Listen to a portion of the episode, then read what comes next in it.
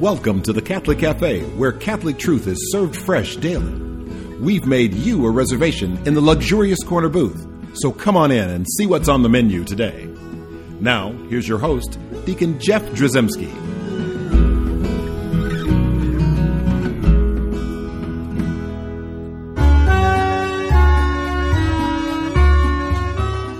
Greetings and welcome to the Catholic Cafe. We are sitting in the luxurious corner booth of the French Catholic Cafe. We're on pilgrimage. Yes, hello. Robert Hutton has joined us again, and we are on pilgrimage. As a reminder to all of our listeners, what a cool place this is. Absolutely. And then we meet so many interesting people. We we do, Deacon Jeff. Right. We, I was going to say that our, our Catholic faith, uh, you know, and we know the word Catholic means universal, and truly universal in the sense that we have so many different types of people, races of people, languages, uh, and all gathered together um, under uh, here in Lourdes under the mantle of Our Lady, but really all gathered together. Uh, circled around the throne of the Lord. You know, It's just so beautiful to see and worship together in our Catholic faith that it's truly a worldwide faith. And we meet so many different and interesting people. And we met a bishop who people may or may not be familiar with, but uh, he, we thought he'd be a great guest on our program. that's right. So here we are on pilgrimage, and we're with Bishop Steven Lopes. Hello there. Uh, it's so good to have you, Your Excellency, and uh, you are the Bishop of the Personal Ordin- Ordinariate of the Chair of St. Peter. Yeah, say that ten times fast. No, we, we, we, Where is please don't challenge the show host. well, I'm sure all the time people say, and when you, if you ever introduce yourself, they say, "What is that?" They have that look, that the, stare- the glaze over, sort of. Yeah. But, uh, no, the the personal ordinary of the chair of St. Peter is a diocese uh, that spans most of North America. Actually, That's a very big diocese Yeah. in terms of Mm, territory. It means a lot of time on an airplane. Wow. Yeah. Do you right. have to do confirmations I and like, do. travel all over the I United do. States? I do. Have suitcase. We'll travel. You know, some of the bishops might whine about you know having to be like at the, the eastern Tennessee and have to drive. I got to drive like 120 miles today, and and yet you. I have to- confirmation in Dallas, followed by confirmation in Baltimore. So there That you is go. the most amazing thing. So I guess what we want to do is we, we we know this to be like a diocese, the ordinariate is. Yes. Um, but maybe help us understand where its origins came from. Was it sort of created specifically for a purpose? Exactly. So in 2009, uh, Pope Benedict XVI uh, publishes the Apostolic Constitution Anglicanorum Coetibus, which uh, which creates these three structures, ordinariates they're called, in England, in North America, and in Australia. And an ordinariate is simply a, a, a $10,000 word for a diocese that is comprised of these parishes that were formerly Anglican Episcopal who have come into full communion with the Catholic Church. Eh, most dioceses, though, are territorial. They belong to a place. Right. Baltimore, Boston, Houston. Um, our diocese is, is called personal. It's the personal ordinariate of the Chair of St. Peter because the personality, if you will, of our clergy and parishioners, those who have come into full communion, those who uh, have been nurtured and nourished in an Anglican heritage who are now Catholic, uh, is is the quality that creates the diocese. The way that we celebrate liturgy is a little different. The way that we structure our parishes is a little bit different. And so it creates a diocese wherever our communities are. That's where the diocese extends. And that's interesting because you know uh, the typical Catholic experience and what people would know and be familiar with. I'm, I teach RCIA, and so Sure. typically uh, this year we had 42 uh, people come and join full communion, and they they, they we we said, well, here's a Presbyterian, here's a Baptist, Exactly. and I have several Episcopalians uh, in our area, and so typically they will be sort of folded into our parish or into our diocese, Exactly our right. community. But this is different. This is different. It responds to uh, a pastoral need. Uh, so there are occasions of not only uh, lay faithful but clergy who have entered full communion with the Catholic Church, Anglican clergy, um, who have over the course of the last, oh, say, 30 years or so. Uh, received a dispensation from the Vatican, from the Holy Father, to be ordained Catholic priests, because most of these are married men. Right. Um, and and that was possible. Actually, the first uh, such dispensation was granted by Pope Pius XII. So this goes back a while. But it was Pope John Paul II who, in 1982, 1983, uh, creates a structure for how to do this, how to form.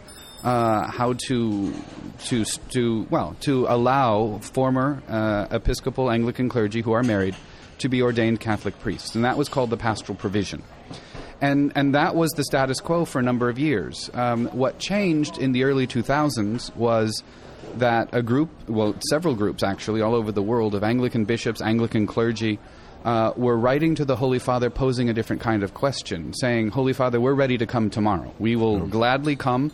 Uh, and leave it all behind. Uh, if we can be accepted into full communion, ordained Catholic priests would be wonderful. But you know, we just this is what we want. We just have one question. That is, we have all these parishioners over here who mm. belong to our parishes and who want to follow us into full communion. And it's the relationship that we have together as pastors and people that drive that desire of, of the fullness of Catholic truth. So, Holy Father, is there a way that we can do this and preserve that essential bond with our people? And preserve something of our own identity, mm. the way that we've celebrated and worshiped, the way that we've prayed, the way that we've sung, that has nur- nurtured in us the Catholic faith. And that's the task that then Pope Benedict XVI entrusted to the doctrine, Congregation for the Doctrine of the Faith, where I was working at the time, to say, uh, okay, now is this kind of thing possible, and what would it look like? And the response to that question is that, that document, 2009, uh, Anglicanorum Coetibus, and the, the, the practical way that that was then put into practice in England first, then North America, then Australia, these three structures were, were set up. This is an amazing thing because uh, a lot of us don't realize. We think that like, well, we have all these different flavors of Christianity, right? We've got Right. the Catholics and we've got the Baptists and we've got you know, and, and they might view it that way and be perfectly content. But I, I was going to ask you, why, why do you sense that? Uh, well, uh, Pope St. John Paul II would think this was so important to reach out to a community like that, to reach out or to start this process, to start to fold people in or, or, or reach out, I guess, and then that Pope Benedict, Pope Emeritus Benedict would, would think, hey, w- we need to do this. Because I think uh, the Holy Fathers, uh, John Paul II, Benedict XVI, also Pope Francis in many ways, uh, as relates to the ordinariate, see this as a work of the Holy Spirit, as a movement of the Holy Spirit, stirring in people's hearts, stirring in the hearts of these clergy. And, you know, um, it was an acknowledgement truly that, you know, grace was at work in the ministry of these priests. Uh, in the Church of England, in the Episcopal Church uh, in the United States, in some of these other uh, Anglican uh, groupings and, denom- and denominations, pushing them, impelling them towards the Right. fullness of Catholic truth. And they wanted to honor um, the, the working of the Holy Spirit in that way by acknowledging it and accepting it. Excellency, how different is the? I mean, is it di- like if I walked into one of the masses in one of your parishes, would I feel at home as a Latin Catholic, or would, I, would it be totally different certainly, to me? Certainly, because it's not we're we're not a different rite. Uh, that the, the the liturgy that we celebrate on Sunday, which we call divine worship, is really a form of the Roman rite. So what that means, it's the way that the Roman rite was taken up in Anglicanism, and so in 1549, and developed uh, within that context uh, over the course of the next 500 years, and then regrafted onto the worship of So the would church. you have like a reading from the Old Testament, a reading from the epistles, a gospel? Exactly. Euchar- With the Eucharistic prayers sound very similar to what we would hear in our parishes. We have well, the language is slightly different. Ours is uh, they call it hieratic English. We use the these and thous, you know, Okay. a more uh, a more solemn Yeah. form, if you will. Uh, but the you know as a as a I'm a cradle Catholic myself. You know you you recognize immediately the mass. The structure of the mass is there. There are a few notable changes. You'll see that the gospel, for example, is proclaimed usually from the middle aisle of the church. Um, the, the, the the word of God proclaimed uh, in the midst of the uh, of the gathered church. You know, you can kind of see some of the accent there that comes out of Anglicanism. The penitential rite, you know, we do it at the beginning of Mass, kind of as an introductory rite. I confess to Almighty God, you know, to prepare ourselves for all that is to come Right. in, in the Mass. Our penitential rite is right before the offertory.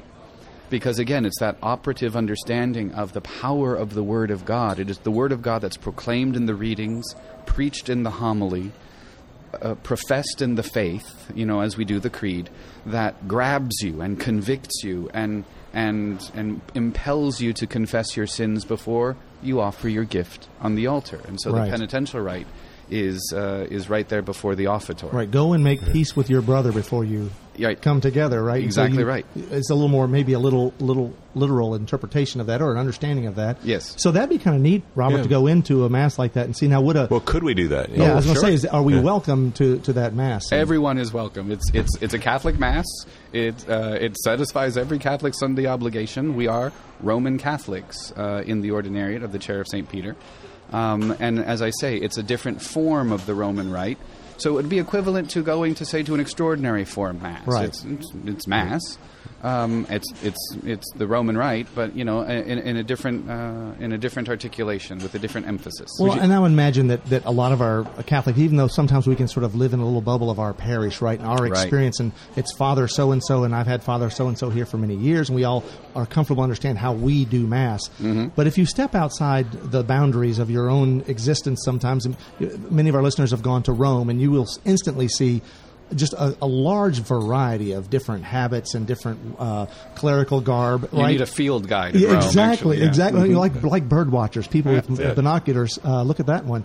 Uh, and and the reality is that it, it helps you to understand that really it is a, a universal church. It's a very big church. It's a big church, with and lots of different folks in it. And this, this, you know, you make a very good point because this grows right to the heart of what Benedict XVI was saying in Anglican Coetibus. The, if you want to, to boil that whole document down to one sentence, here it is: that the unity of faith allows for a diversity in the expression of that faith. And what he was able to say is, if, if they are professing Catholic faith, then that which we have in common, that which is the source of our communion, our faith in God, uh, Father, Son, and Holy Spirit, as lived out in the sacramental life of the Church, allows then the, the particular expressions of that faith to be different and to be harmonious and not discordant. It doesn't, it doesn't challenge the unity of the Church to have these different expressions. It actually builds the unity of well, the Church. just the, the, the image you just brought there in terms of harmony is Mm-hmm. people singing. If we're singing, maybe sing different notes, but if they're in the same chord, they end Right. up being harmonious and beautiful. Right. Right. A little barbershop quartet. Cardinal as it Levada used this image once. Uh, Cardinal Levada was prefect of the Congregation for the Doctrine of the Faith when Anglican Coetibus came out. He said once, "Look, the piano has all the notes on it. Right. You know, uh, you could be content with the piano, or you could listen to an orchestral score. Yes. You know, and that's and, and that I think really kind of gets to Yeah, the and image. and that's that's really neat to see. So we have so much more to talk to uh, uh, uh, Bishop Lopes about uh, in this um, personal ordinary, ordinariate of the chair of St. Peter.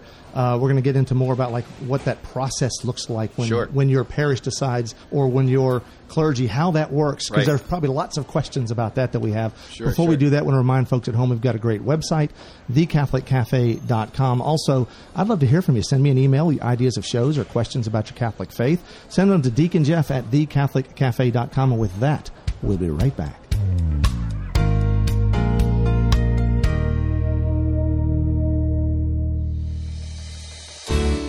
I'm Bess Drzymski, and this is another great moment in church history.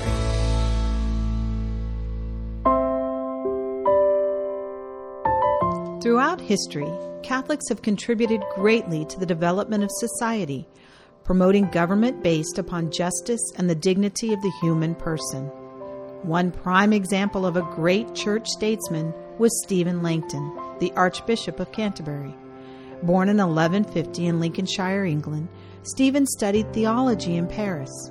His piety and love of God won him the respect of other clerics, including the future Pope Innocent III. He was elevated to Archbishop of Canterbury in 1207. At that time in church history, the books of the Bible were not subdivided. Typically written in scrolls, the only separation would be a space at the end of each line of sacred text. Archbishop Langton divided the books of the Bible into chapters so they could be more easily referenced and studied. These chapter divisions are the ones still used today.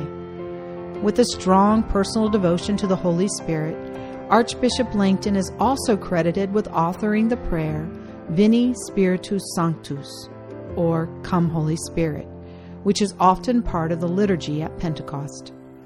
This love of the Scriptures and devotion to the Holy Spirit guided Archbishop Langton to have a profound impact upon the development of human rights.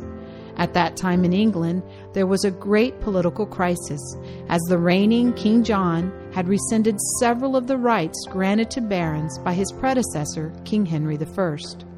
Archbishop Langton led a group of barons in a struggle against the king.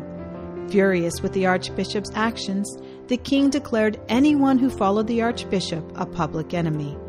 But the clergy of England, as well as the pope, were fully supportive of Archbishop Langton.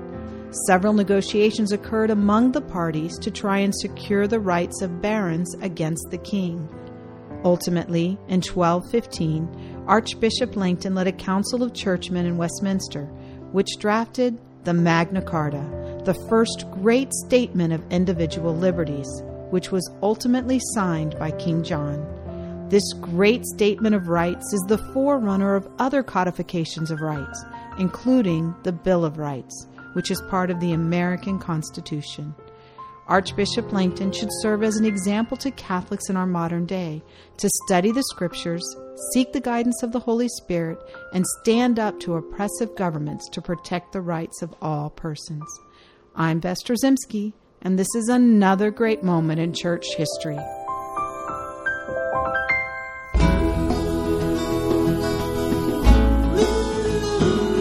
Welcome back to the Catholic Cafe. Here's Deacon Jeff. And we're back in the luxurious corner booth of the Catholic Cafe. I'm Deacon Jeff, sitting with Robert Hutton. We're on pilgrimage with the Order of Malta in Lourdes, France. And we've got Bishop Steven Lopes here with us. He's the bishop of the personal orient. Or I, I stumble Yeah, on I know. ordinary every You and time. me both. And We're going to have to petition Rome and see if we can get that changed. Well, so you I know, can pronounce it. it's funny. There is another ordinariate in the United States, And that is? the military archdiocese. Oh, and we've had uh, Ar- uh, Archbishop Broglio. Is Right. That, Yeah, We've that's had right. him on the show here. They realized that nobody could say ordinariate, and they petitioned Rome to change the name to the Archdiocese for the Military Services. But Well, maybe- technically, they're the military ordinariate of the United States. You know, there's one thing, uh, Bishop Lopes, that I, I was kind of curious about. Is I've got a lot of friends that are Anglicans, and one of the things they said that was different is well that they didn't go to confession. I mean, is there a sacrament of confession traditionally in Anglicanism, and how do you deal with that with these new Catholics? Anglicanism is a pretty broad uh, definition. Within within the the word Anglicanism, you have uh, various branches, if you will. Anglo Catholics, uh, for example, they would understand themselves really as the inheritors of that medieval Catholic tradition, and they are the Catholic branch within Anglicanism. Anglo Catholics. Forever and always have had confession, have had you know the seven sacraments. Um, They're still Anglican, though, They're still but, they're, but they're flavored with the Catholicism Exactly. of exactly, the medieval times. Exactly, okay. exactly. Is that There- what some people would call like high church Anglican or something, or is that different, or is that just It's similar. Um, yes, but you Highest ca- church. Well, perhaps yes, uh, because you have Anglo Catholics, you have uh, Papalists, you have all sorts Okay. of. things. But then also in the in that same word Anglicanism, you have a very evangelical branch. And the evangelical branch would really have two dominical sacraments. Hmm. That means the sacraments instituted by our Lord. They would understand that as baptism and com- and, uh, and and communion. But Right. the other sacraments, you know, uh, oh, those are sacraments of the church, for sa- let's say, or um, they're helpful but not necessary. right? And so a lot of um, evangelical Anglican communities uh, would would be more decidedly Protestant in their flavor. They would Right. not necessarily wear mass vestments. so some people would would e- easer, easily and maybe eagerly embrace the very Catholic things that are essentially make the, the, the seven sacraments, etc. Yes. And some would be less. I remember Yes. uh, we had um, um, an Episc- a former Episcopal priest who became Catholic at, at my parish, and he now teaches at Belmont Abbey. Uh, Ron Thomas, right? And uh, and he I- he would tell me that he would start doing things at his parish, and they'd say, "That's too Catholic." No, you're getting a little too Catholic on us because it was a little uncomfortable for some folks. This story can be repeated by every one of Yeah. my priests in the ordinariate. I have about seventy priests, and all of them, you know, would have would have understood themselves to be English Catholic, you know, and uh, and so that the journey into full communion was not something that necessarily required them to learn more or different faith, Right. but you know, to embrace you know certain key. Uh, elements of that faith, Petrine primacy, for example, but you know most of the priests. Would But this have- doesn't happen in a vacuum, right? These No. these priests somehow, somehow the Holy Spirit's touching them in some way. They're getting a tug or a pull.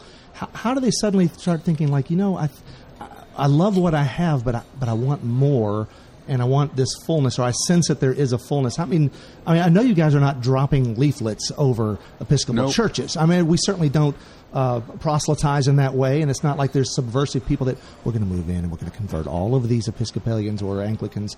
I, I, so somehow the Holy Spirit's at work here. The Holy Spirit's at work, and it must also be said, or at least acknowledged, that it, it, hap- it doesn't happen in a vacuum. It happens in the span of time that has seen massive changes in Anglicanism, um, and, and, and changes that you know our clergy who have come in to full communion say is beyond the pale of what is allowable. You know, it's a change in not only discipline, but it's a change in, in real sacramental faith. Right. Uh, and so, for example, um, one of the, the newest congregations in the Ordinariate was in Louisville, Kentucky, and uh, their their their priest and their their uh, about fifty or so parishioners.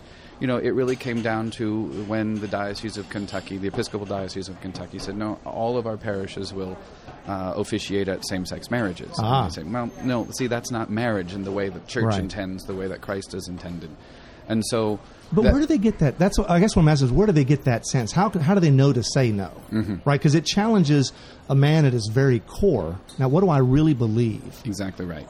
And so they're going back not only to the scriptures, Mm-hmm. but they're going back to how the scriptures have been traditionally taken up and interpreted by the church.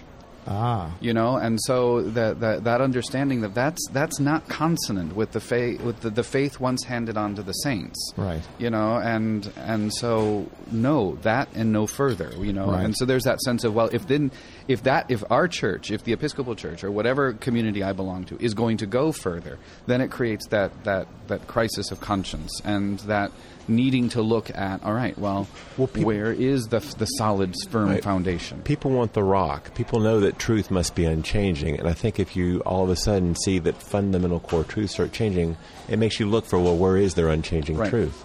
And so, for example, uh, a, number, a number of our clergy, a number of our faithful would say it's something like the magisterium, the teaching office of the truth, the, uh, the, of the church, that doesn't exist in Anglicanism, that is a hallmark of the Church of Christ. It is one of those things that, that, that the church teaches the faith, the gospel, with authority. right. Um, and it's the and and you, you hear that again and again that gift of authority, not something that's lorded over or oppressive, but something that is actually liberating and freeing, Right. because it allows you to grasp onto the faith with confidence and know that you're standing uh, in that faithful transmission of the gospel from one generation to the next. Now this sounds all simple, right? We got we got an Episcopalian priest who thinks, well, you know, I think I want to become a Catholic Mm-hmm. uh, for what or for all these reasons we're talking about. I'm, and there's many, many more, I'm sure. But but uh, but what about you know? So we we understand that, but it's not that simple because there's so many things like because he's got a flock, he's got a flock, right? He's got exactly all right. those little sheep are there, and it's like And, someone fa- asks and, and generally a family. you know? Exactly, and w- we've always been Episcopalians. We go to this Episcopal church, and so here's Father so and so who now wants to be. Ca- How does that process work? I mean, does he go out and announce, by the way, tomorrow we're all going to be Catholic, which I know he doesn't do. No. certainly not. And that and that there there has to be like a discerning for each of the individual members of that Yes. of that parish or community. It, it, it happens a number of different ways. It happens, you know, in the, the fidelity of his teaching and preaching. You mm-hmm. know, he awakens faith in the others, and in informal conversation realizes, all right, there's probably a number of these parishioners here that are interested in this, and so they begin, you know, very much like a Bible study. They begin a catechism study, Right. and go through the catechism of the Catholic Church, and you know, and make that determination: is this something that we need to do Right. together, or am I going to be impelled as the priest to kind of, you know, move on my own first as the example, and hopefully others will follow. Um, it, it depends, and when that happens, generally that means stepping out into the darkness, a real stepping out in This faith. can be a little torturous sometimes. Don't you, you lose think? your building, you lose your your your your income, you use, lose your health care, you lose your pension, and you have a family to support Right. too. I mean, it, it, it is a, a a tremendous act of courage uh, for a number of these priests, but. Um, Now, do they normally stay and worship in the same building? Are there problems with like who owns this and it You- can't suddenly belong to a new bishop? Right, Yeah, no, how- no. Lots of stuff to consider. and and for and I'm we have 47 parishes in the ordinariate in And how many uh, folks gathered together uh, in that quote unquote diocese? well uh, of our canonical members uh, those who are canonically members of the ordinariate we have about let's say 10,000 of Okay. those which means there's about 20,000 people going to mass on a Right. Sunday in the ordinariate um, but for if you just look at it in terms of 47 parish communities, there are 47 different answers to your question Yes, about okay. how this happens. See, that's what I guess what I was getting at is I kind of sense that, and I, and I think you seem off, awful like calm and peaceable about all this. It just has to be so many questions. So you obviously uh, give yourself over to the Holy Spirit a lot to be able Oh, to say, yeah. I don't know exactly where I'm supposed to go, but I guess you'll move me. every single one of these situations, every single uh, clergy change, every group coming into full communion, every former pre- uh, Anglican clergyman being formed for priesthood is a unique and individual situation. I have a wonderful team of collaborators uh, with me in Houston. Uh, my vicar general and some of the others, and we sit down, and we, it has to be a fresh approach to each and everything. Now, you have a home because every diocese has to have a Yes. cathedral. So, Right. how does that work? So my cathedral is the Cathedral of Our Lady of Walsingham. It's in Houston, Texas. Okay. And our chancery is on the same grounds. Did it just get designated as a cathedral? Right, exactly right. So, in uh, the document that set up the Ordinariate in North America, that church was chosen as first the principal church. Okay. It was uh, a, a church of the pastoral provision that we talked about under Right. John Paul II. So it was founded what in '84, I think. You know, so it's a, it's been a, a Catholic parish for 33 years, but of this uh, of this Anglican heritage. And because it had, you know, the structural, uh, it was the most developed property, if you will, and it, it was able to be uh, named the principal church, and it served as that for uh, a number of years until the appointment of a bishop, and a, a bishop has a cathedral, and so Our Lady Well- of Walsingham became the cathedral. I've learned so much, and this has been so edifying. Now, if someone wanted to reach out and find out more about the personal ordinariate of the Chair of St. Peter, how would they do that? Is there a Well, you know, the internet tells you all things. Yes, right. You can Google out. everything. You can Google everything. You come to our website, which is uh, www.ordinariate.net. door, ordinariate.net? How do you spell that? Well, there you go. That- there will be the first challenge. you can you can Google that too. I'm sure. Exactly. Well, um, Bishop Steven Lopes, thank you so much for spending time with us here at the Catholic Cafe, edifying us. Uh, and I guess it's an opportunity that we should we should really consider praying for all peoples, right? Wherever the Holy Spirit's gathering them and guiding them. Uh, there's a lot of people, difficult decisions and just great pondering and discernment people have to do. Right. I wonder if you might offer our listeners a little blessing as we uh, as we exit the program. Absolutely. Uh, may the Lord bless you and keep you. May he turn his face towards you and be gracious to you. May he shed his countenance upon you and fill you with his peace, who is Father, Son, and Holy Spirit. Amen. Amen.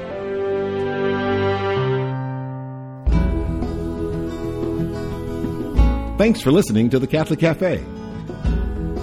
Visit us on the web at thecatholiccafe.com, where you can find out more information about the Catholic Cafe, listen online, download MP3s, or subscribe to our podcast. You can also find us on iTunes or follow us on Facebook and Twitter. If you'd like to contact Deacon Jeff, send him an email at deaconjeff at thecatholiccafe.com.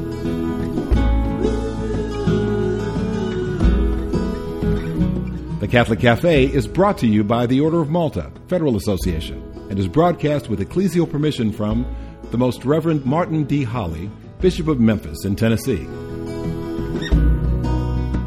Join us again at the Catholic Cafe, serving up salvation one cup of coffee at a time.